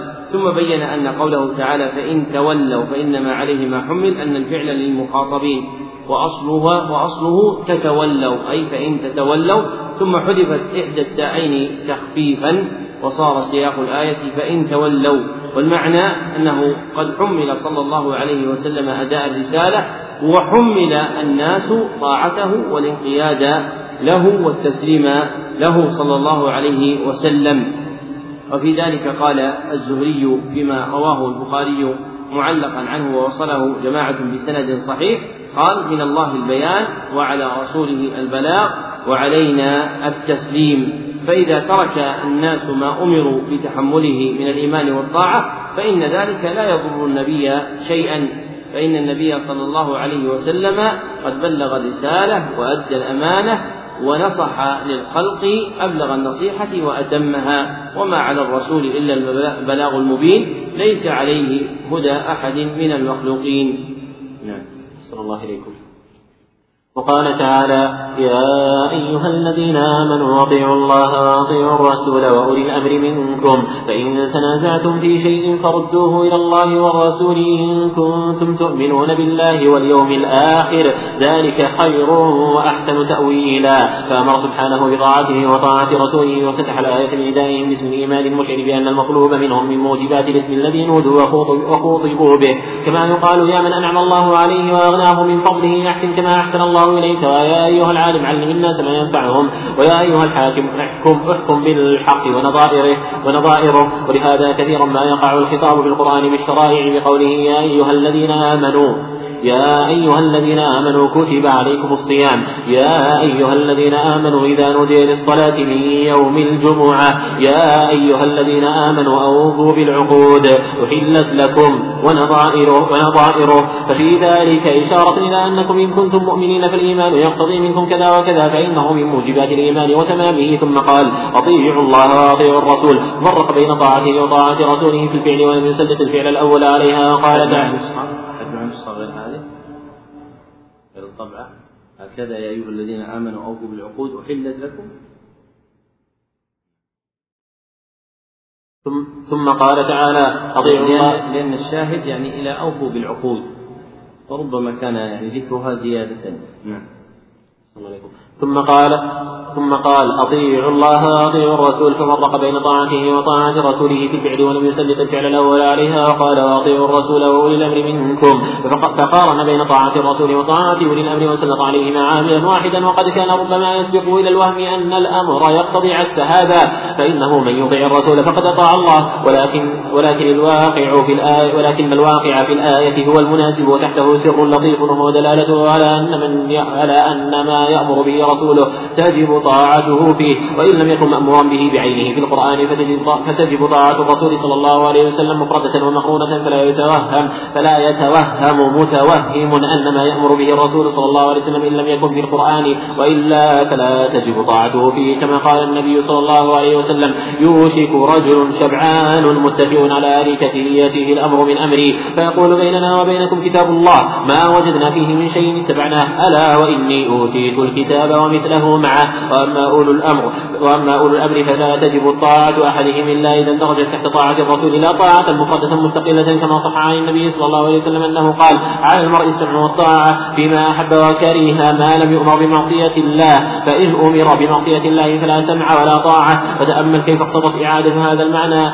قوله تعالى فردوه إلى الله والرسول ولم يقل وإلى الرسول. فإن الرد إلى القرآن رد إلى الله والرسول. والرد إلى السنة رد إلى الله والرسول فيهم فما فما يحكم به الله فما يحكم به الله هو بعينه حكم رسوله وما يحكم به الرسول هو بعينه حكم الله. فإذا رددتم إلى الله ما تنازعتم فيه يعني إلى كتابه فقد فقد رددتموه إلى الله ورسوله وكذلك إذا رددت وكذلك إذا رددتموه إلى رسوله فقد فقد رددتموه إلى الله والرسول. وهذا من أسرار القرآن. وقد وقد اختلفت الرواية عن الإمام أحمد في أولي الأمر. فعنه فيهم روايتان إحداهما أنهم العلماء والثانية أنهم الأمراء والقول ثابتان عن الصحابة في تفسير الآية والصحيح أنهما أنها متناولة للصنفين جميعا فإن العلماء والأمراء هم ولاة الأمر الذي بعث الله به رسوله فالعلماء ولاته حفظا وبيانا وبلاغا وذبا عنه وردا على من ألحد به وزاغ عنه وقد وكلهم الله بذلك فقال تعالى فإن يكفر بها هؤلاء فقد وكلنا بها قوما ليسوا بها بكافرين فيا لها من وكالة أوجبت طاعتهم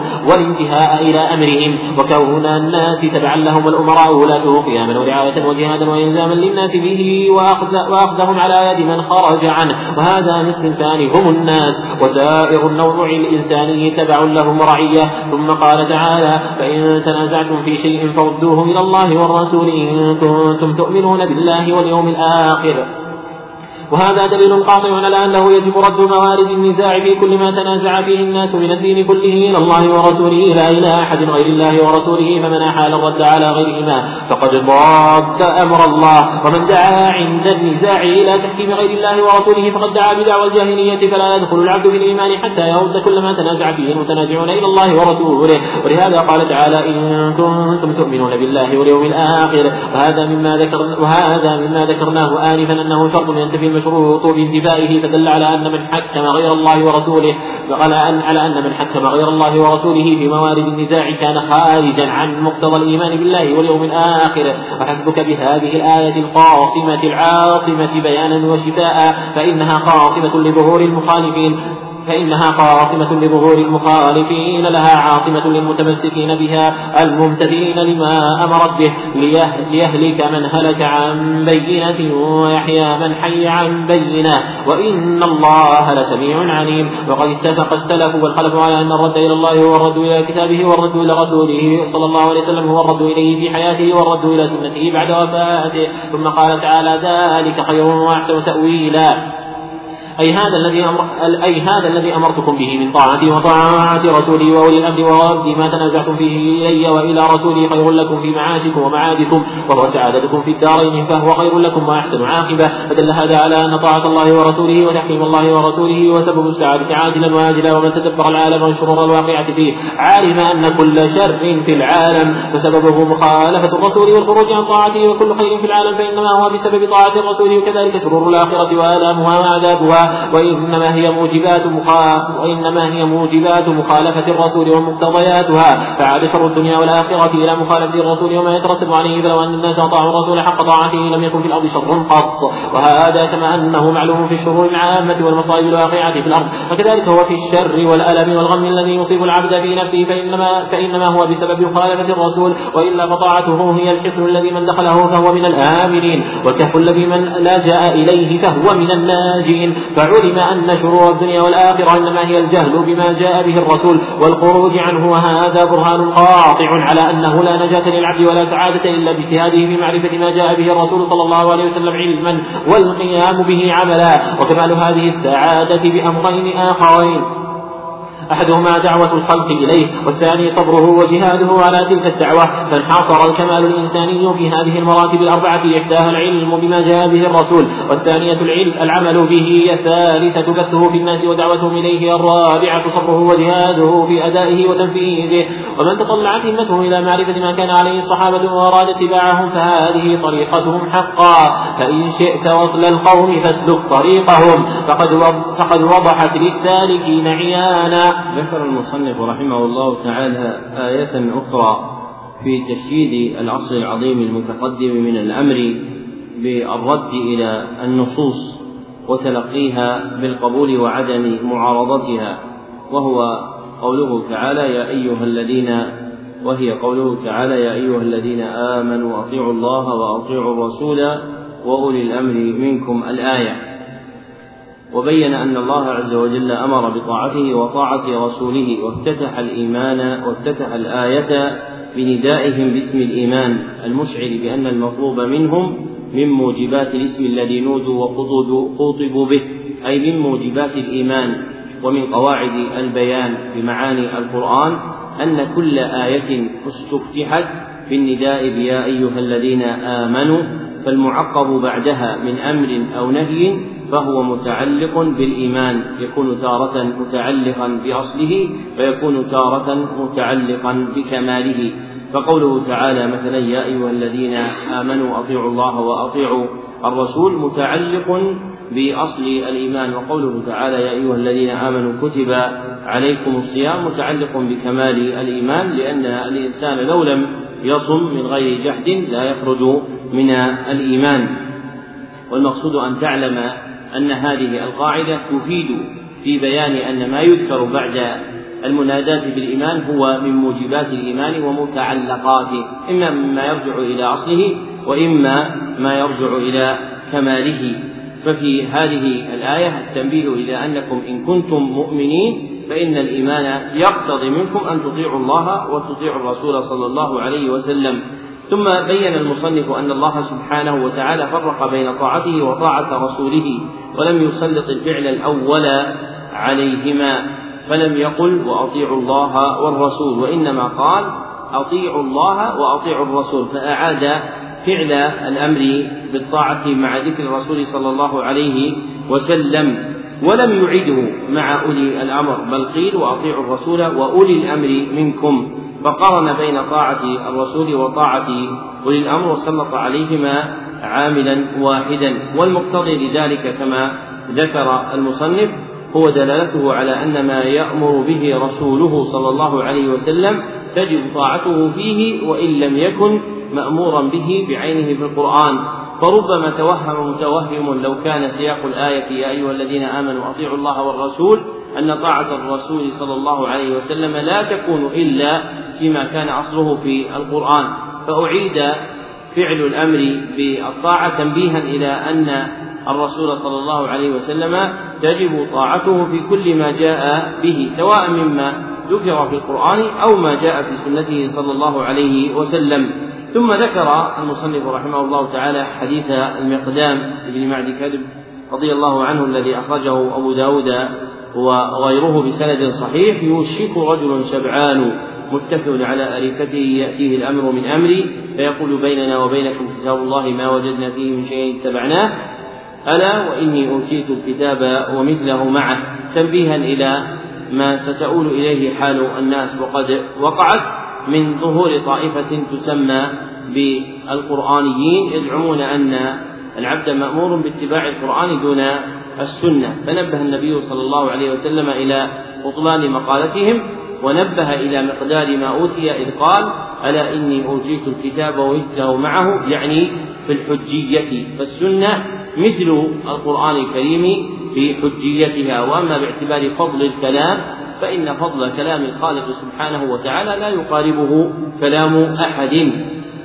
ثم ذكر أن السر في عدم إعادة فعل الأمر بالطاعة مع أولي الأمر أن أن ولاة الأمر لا تجب طاعة أحدهم إلا إذا اندرجت تحت طاعة الرسول صلى الله عليه وسلم فليست لهم طاعة مفردة مستقلة وإنما طاعتهم طاعة مقترنة تابعة لطاعة الله وطاعة رسوله صلى الله عليه وسلم فإن طاعتهم هي في المعروف فإن أمروا بغيره فلا سمع ولا طاعة.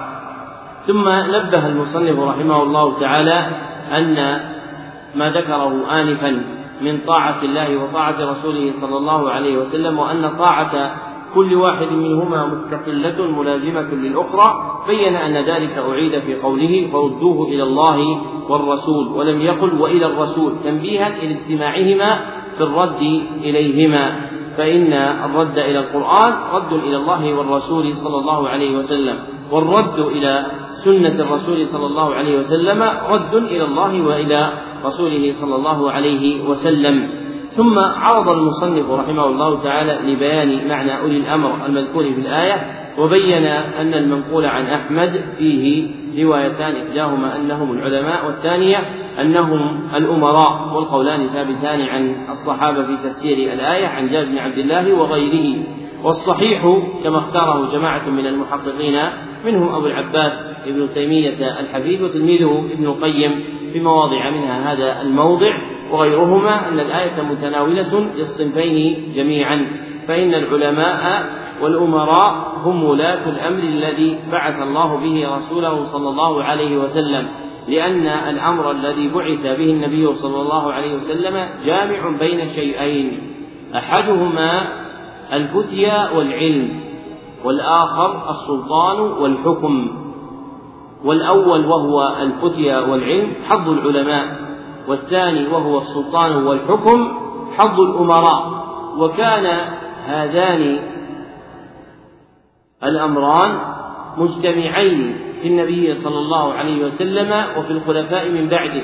فلم يزل الأمر يضعف حتى صار أكثر ملوك المسلمين لا قدرة لهم على الفتيا والعلم ويحتاجون إلى العلماء الذين يبصرونهم بالعلم الذي جاء به النبي صلى الله عليه وسلم.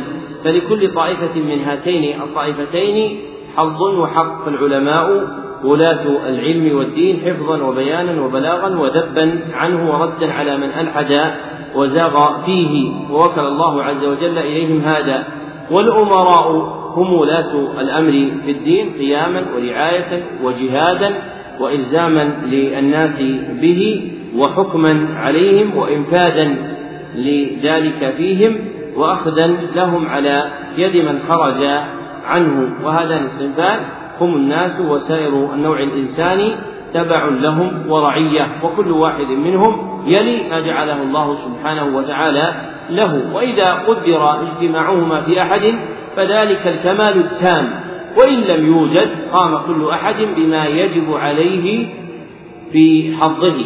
فالعالم يجب عليه إذا ظهرت الشروط وارتفعت أعناق دعاتها أن يبين بطلانها وأن يرد عليها. والأمير وجب عليه حينئذ إذا بين العلماء ذلك أن يرجع أولئك ويكبت دعوتهم ويطفئ نارهم.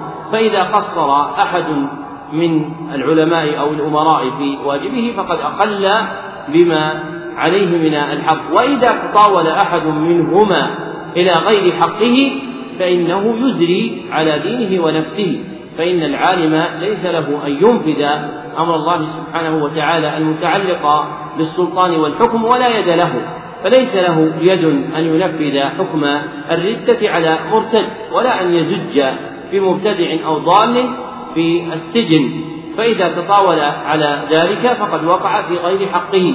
وكذلك الأمير الذي لا علم له ليس له حظ أن يتكلم في الدين والعلم فيصحح أمرا أو يبطل شيئا وإذا وقع منه خلاف ذلك فقد أضر أضر بدينه وعقله.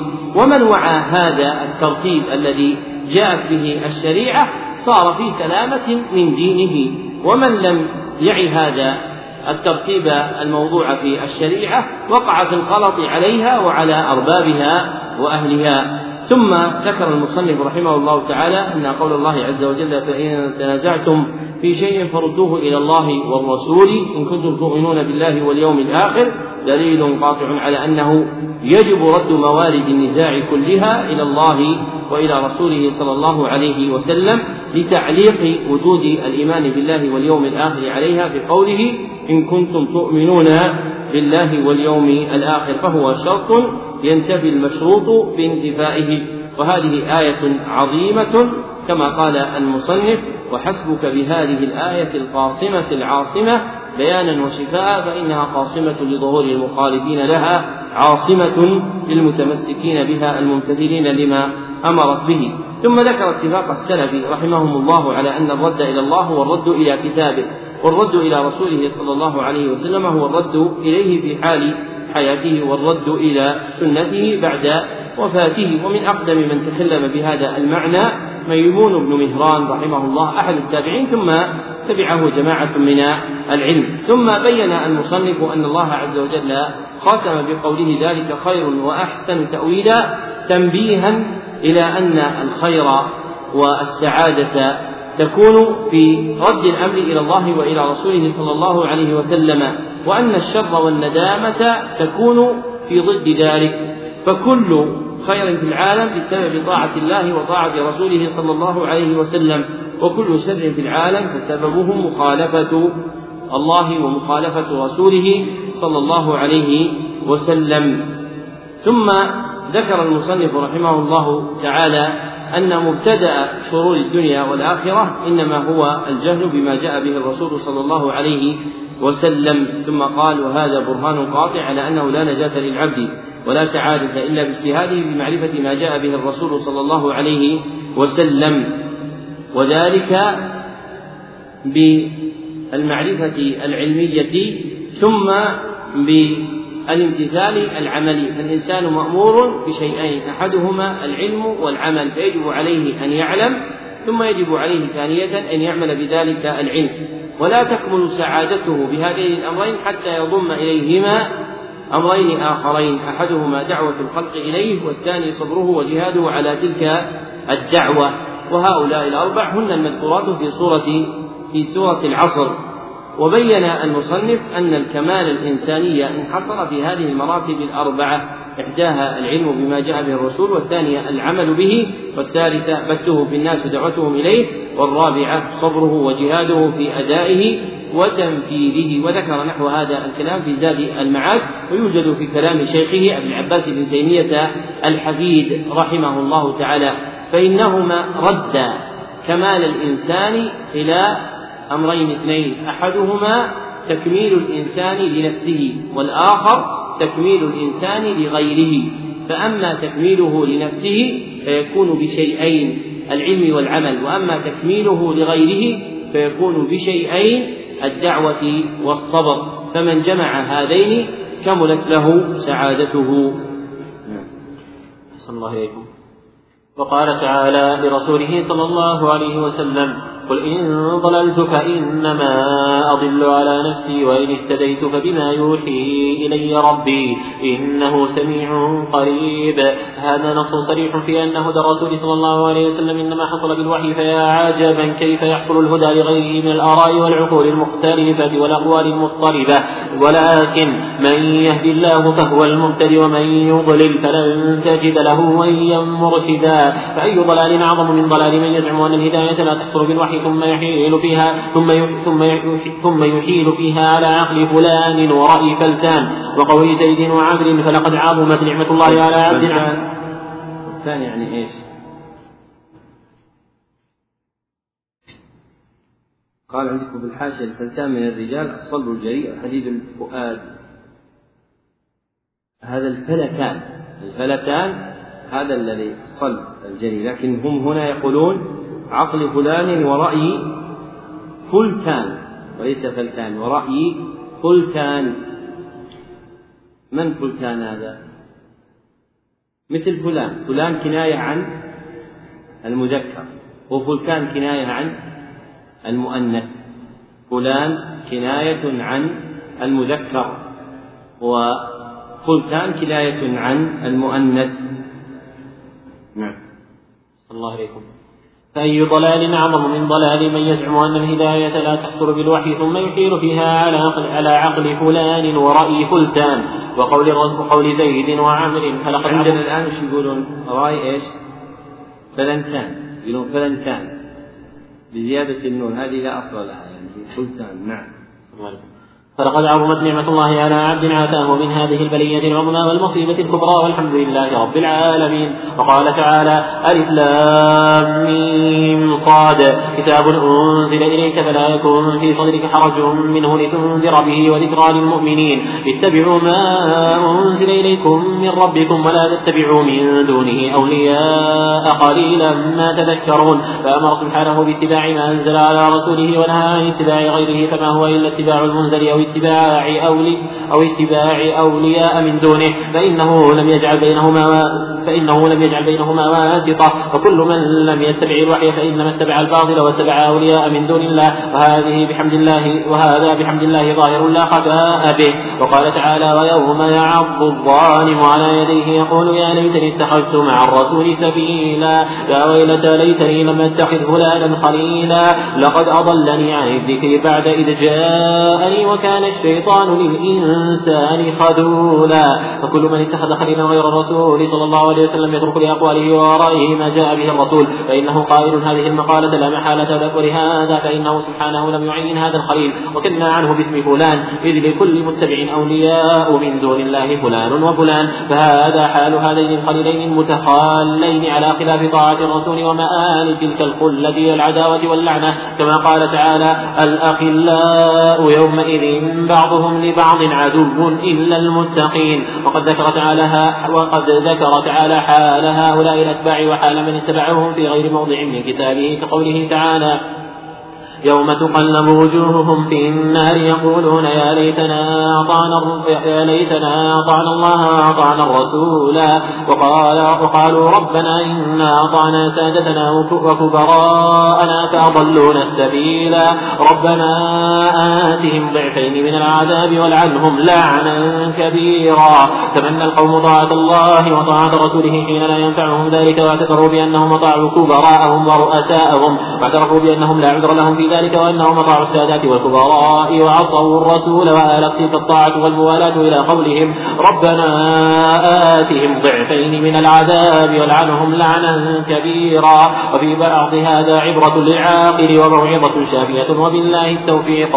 وقال تعالى فمن فمن أظلم ممن افترى على الله كذبا أو كذب بآياته أولئك ينالهم نصيبهم من الكتاب حتى إذا جاءتهم رسلنا يتوفونهم قالوا قالوا أين ما كنتم تدعون من دون الله؟ قالوا ضلوا عنا وشهدوا على أنفسهم أنهم أنهم كانوا كافرين. قال ادخلوا في أمم قد خلت من قبلكم من الجن والإنس في النار. كلما دخلت أمة لعنت أختها حتى إذا اداركوا فيها جميعا قالت أخراهم لأولاهم ربنا ربنا هؤلاء أضلونا فآتهم عذابا ضعفا من النار. قال لكل ضعف ولكن لا تعلمون. وقالت أولاهم لأخراهم فما كان لكم علينا من فضل. فذوقوا العذاب بما كنتم تكسبون. فليتدبر العاقل هذه الآيات وما اشتملت عليه من العبر. قوله تعالى افترى على الله كذبا أو كذب بآياته. ذكر الصنفين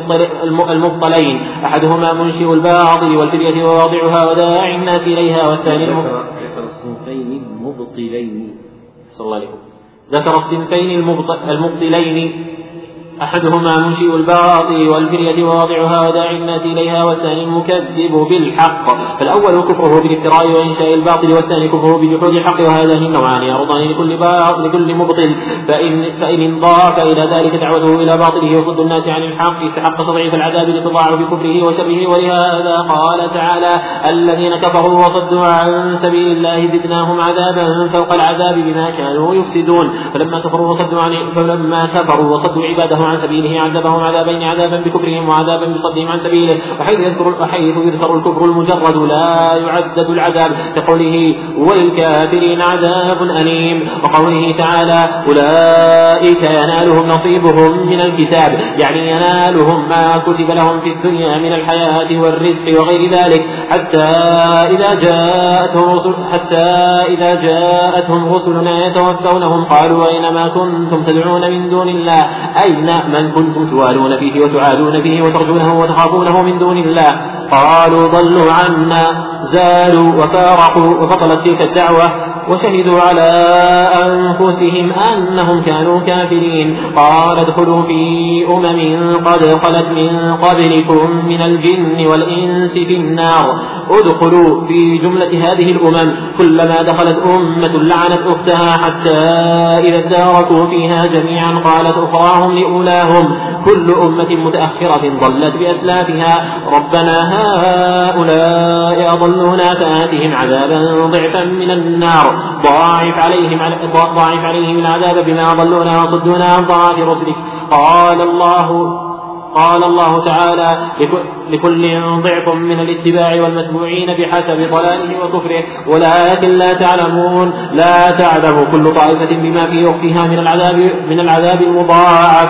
وقالت أولاهم لأخراهم فما كان لكم علينا من فضل فإنكم جئتم بعدنا فأرسلت إليكم فأرسلت فيكم الرسل وبينوا فأرسلت فيكم الرسل وبينوا لكم الحق وحذروكم من ضلالنا ونهوكم عن اتباعنا وتقليدنا فأبيتم إلا اتباعنا وتقليدنا. وترك الحق الذي أتتكم به الرسل فأي فضل كان لكم علينا وقد ضللتم كما ضللنا وتركتم الحق كما تركناه فضللتم أنتم فضللتم أنتم بنا كما ضللنا نحن بقوم آخرين. فأي فضل لكم علينا فذوقوا العذاب بما كنتم تكسبون. فلله ما أشباها من موعظة وما أبلغها من نصيحة لو صادفت من القلوب حياة فإن هذه الآيات وأمثالها مما تذكر قلوب السائرين إلى الله. وأما أهل البطالة التكلة فليس عندهم من ذلك. الله عليكم. وأما أهل البطالة التكلة فليس عندهم من ذلك خبر. ذكر المصنف رحمه الله تعالى في هذه الجملة زمرة أخرى من الآيات القرآنية المبينة فضل الاتباع للرسول صلى الله عليه وسلم والتسليم للنصوص. ومن ذلك قول الله عز وجل وإن اهتديت فبما يوحى فبما يوحي إلي ربي إنه سميع قريب. فهذه الآية دالة أن حصول الاهتداء إنما يكون بالوحي النازل على النبي صلى الله عليه وسلم. فمن هداه الله عز وجل بذلك فقد اهتدى. ومن التمس الهدى في غير ذلك كزبلات الأذهان وحثالات العقول فإنه لا يهتدي بل لا يزال في ضلال عظيم. ثم ذكر قول الله سبحانه وتعالى اتبعوا ما أنزل إليكم من ربكم ولا تتبعوا من دونه أولياء قليلا ما تذكرون. فأمر سبحانه وتعالى باتباعه ونهى عن اتباع غيره. فما تم من الاتباع إلا نوعان أحدهما اتباع المنزل والآخر اتباع الأولياء من دون الله سبحانه وتعالى. فمن اتبع المنزل المنزل سلم واهتدى ومن اتبع غيره ضل وشقي. ثم بين سبحانه وتعالى ما يكون بين الأخلاء الذين ظلم بعضهم بعضا بسوء خلتهم وتعاضدهم على ترك ما جاء به الرسول صلى الله عليه وسلم وتقلد الأقوال والآراء فإنهم حينئذ يتوجعون ويتفجعون ويتبرأ أحدهم من أخيه ويقول يا ويلتى ليتني لم أتخذ فلانا قليلا وبين علة ذلك لقد أضلني عن الذكر أي ما ذكرت به بعد إذ جاءني والذي جاءه هو بعثة النبي صلى الله عليه وسلم. ثم بين المصنف رحمه الله تعالى أن الله سبحانه وتعالى لم يعين هذا الخليل وكن عنه باسم فلان ليعم كل متبع من الأولياء من دون الله سبحانه وتعالى فكل من اتبع أحدا دون الله سبحانه وتعالى فيما لم يأتي به الذكر المنزل منه سبحانه فمآله إلى هذه الحال. وهذه الحال هي حال الأخلاء المجتمعين على خلاف طاعة الرسول صلى الله عليه وسلم ومآل قلتهم إلى العداوة واللعنة. كما قال تعالى الأخلاء يومئذ أي يوم القيامة بعضهم لبعض عدو إلا المتقين. ثم ذكر المصنف رحمه الله تعالى ما جاء من الآيات القرآنية في بيان حال أولئك وأولئك من الأتباع والمتبوعين المشتركين في مخالفة أمر الشرع ورد ما جاء به الرسول صلى الله عليه وسلم مما يجري عليهم من العذاب ومضاعفته لهم. ثم أورد آيات من سورة الأعراف أولها قوله تعالى فمن أظلم ممن افترى على الله كذبا إلى تمام الآية والآيتين بعدها. وبين أن هؤلاء الآيات اشتملت على جملة من العبر فبين أن قوله تعالى فمن أظلم ممن افترى على الله كذبا أو كذب بآياته فيه ذكر الصنفين المبطلين. وأولهما منشئ الباطل والفرية وواضعها وداعي الناس إليها فهو يضع شيئا مفترى من الباطل ويدعو إليه. والثاني المكذب بالحق فهو يعلم الحق لكنه يكتمه ويكذب به. فالأول كفره بالافتراء وإنشاء الباطل والثاني كفره بجحود الحق.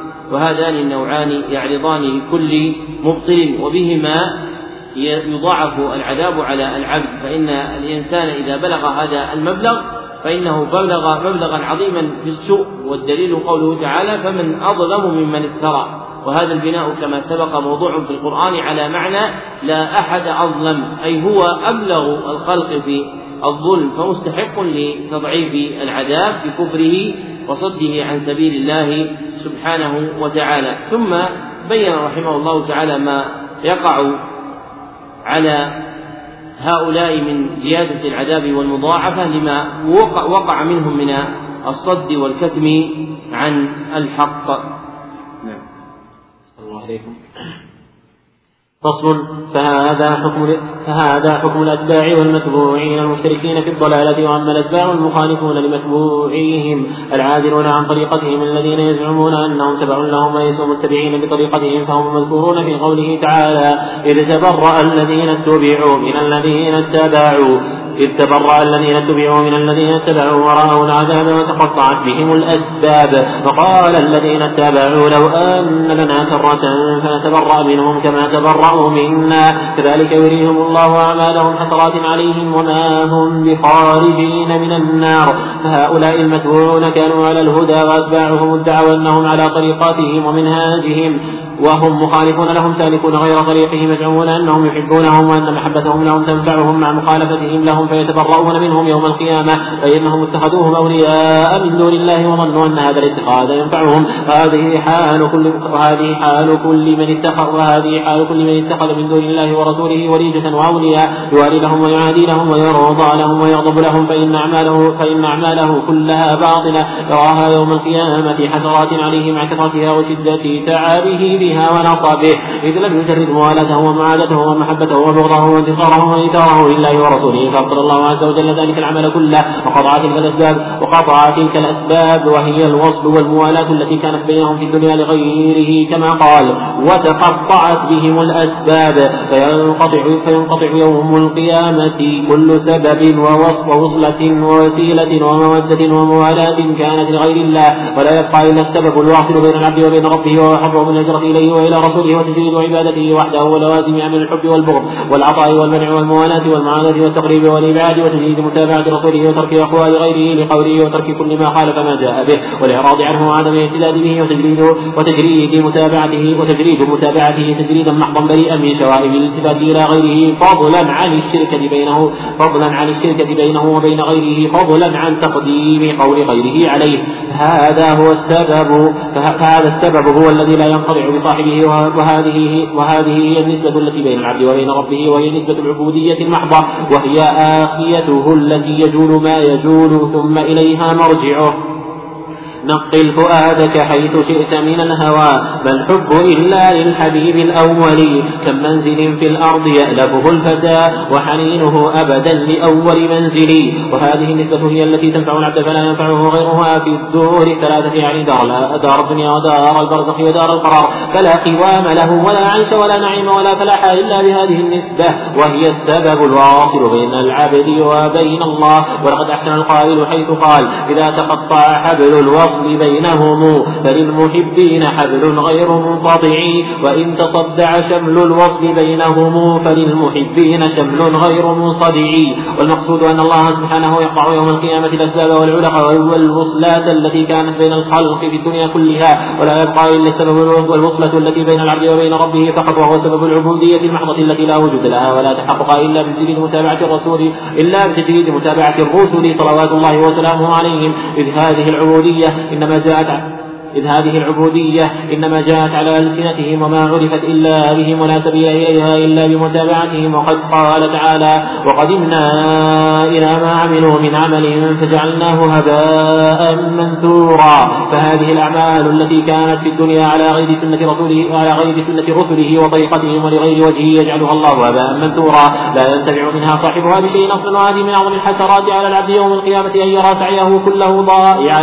لم ينتفع منه بشيء. وهو وهو أحوج ما كان العامل إلى عمله وقد سعد أهل السعي النافع بسعيهم. لما فرغ المصنف رحمه الله تعالى من ذكر حال الأتباع المشتركين مع متبوعيهم في الضلالة ذكر نوعا آخر من الأتباع الأشقياء لكنهم مخالفون لمتبوعيهم عادلون عن طريقتهم وإن زعموا أنهم تبع لهم. وليسوا متبعين لها وهم المذكورون في قوله تعالى إذ تبرأ الذين اتبعوا من الذين اتبعوا ورأوا العذاب وتقطعت بهم الأسباب إلى تمام الآية بعدها. فهؤلاء المتبوعون كانوا على الهدى وأتباعهم ادعوا أنهم على طريقتهم ومنهاجهم مع وقوع مخالفتهم لهم وهم يزعمون أنهم يحبونهم مع عدم صدق تلك المحبة في معنى الاقتداء وهذا نظير ما كانت عليه العرب من الانتساب إلى دين إبراهيم والزعم بأنها على إرث من إرثه وأنها تحبه مع مخالفتها لما كان عليه إبراهيم الخليل من توحيد رب العالمين. وهذه الحال هي حال كل من اتخذ من دون الله ورسوله وليجة وأولياء يعني داخلة يلد إليهم ويكون بينهم ويميل نحوهم. يوالي لهم ويعادي لهم ويرضى لهم ويغضب لهم فإن أعماله كلها باطلة يراها يوم القيامة حسرات عليه مع كثرتها وشدة تعبه ونصبه فيها. وتتقطع يومئذ الأسباب التي بينه وبينهم وهي الوصل والموالاة التي كانت بينهم في الدنيا لغيره كما قال تعالى وتقطعت بهم الأسباب. قال ابن عباس الأسباب المودة رواه ابن جرير بسند جيد. فينقطع يوم القيامة كل سبب ووصلة ووسيلة ومودة وموالاة كانت لغير الله ولا يبقى إلا السبب الواصل بين العبد وبين ربه وهو حظه من الهجرة إليه وإلى رسوله صلى الله عليه وسلم بتجريد عبادة الله وطاعة رسول الله صلى الله عليه وسلم وترك كل ما خالف أمر الله وأمر رسوله صلى الله عليه وسلم. فهذا السبب الوثيق هو الذي لا ينقطع بصاحبه. وهذه هي النسبة التي بين العبد وبين ربه وهي نسبة العبودية المحضة. فمتى كان العبد فائزا بهذه النسبة العظيمة وهي كونه عبدا لله عز وجل فإن تلك النسبة والوصلة العظيمة لا تنقطع يوم القيامة. وهي كما قال المصنف آخيته التي يجول ما يجول ثم إليها مرجعه والآخية هو عمود يجعل في حائط أو في عصا في الأرض ويمد منه حبل تدور فيه الدابة ثم ترجع إليه تسمى آخية وآخية أيضا.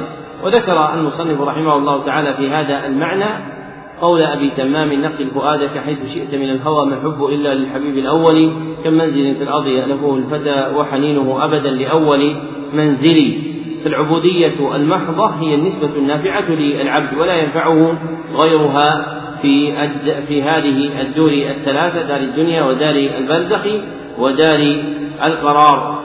ثم ذكر المصنف أن المقصود أن الله عز وجل يقطع يوم القيامة كل الأسباب والعلق والوصلات التي كانت بين الخلق في الدنيا ولا يبقى إلا السبب والوصلة التي بين العبد وبين ربه فقط وهو سبب العبودية المحضة التي لا وجود لها ولا تحقق بها إلا بتجديد متابعة الرسل صلوات الله وسلامه عليهم لأن هذه العبودية إنما جاءت على ألسنتهم وما عرفت إلا بهم ولا سبيل إلا إليها إلا بمتابعتهم. وحظ هذه الأمة منها هو اتباع النبي صلى الله عليه وسلم.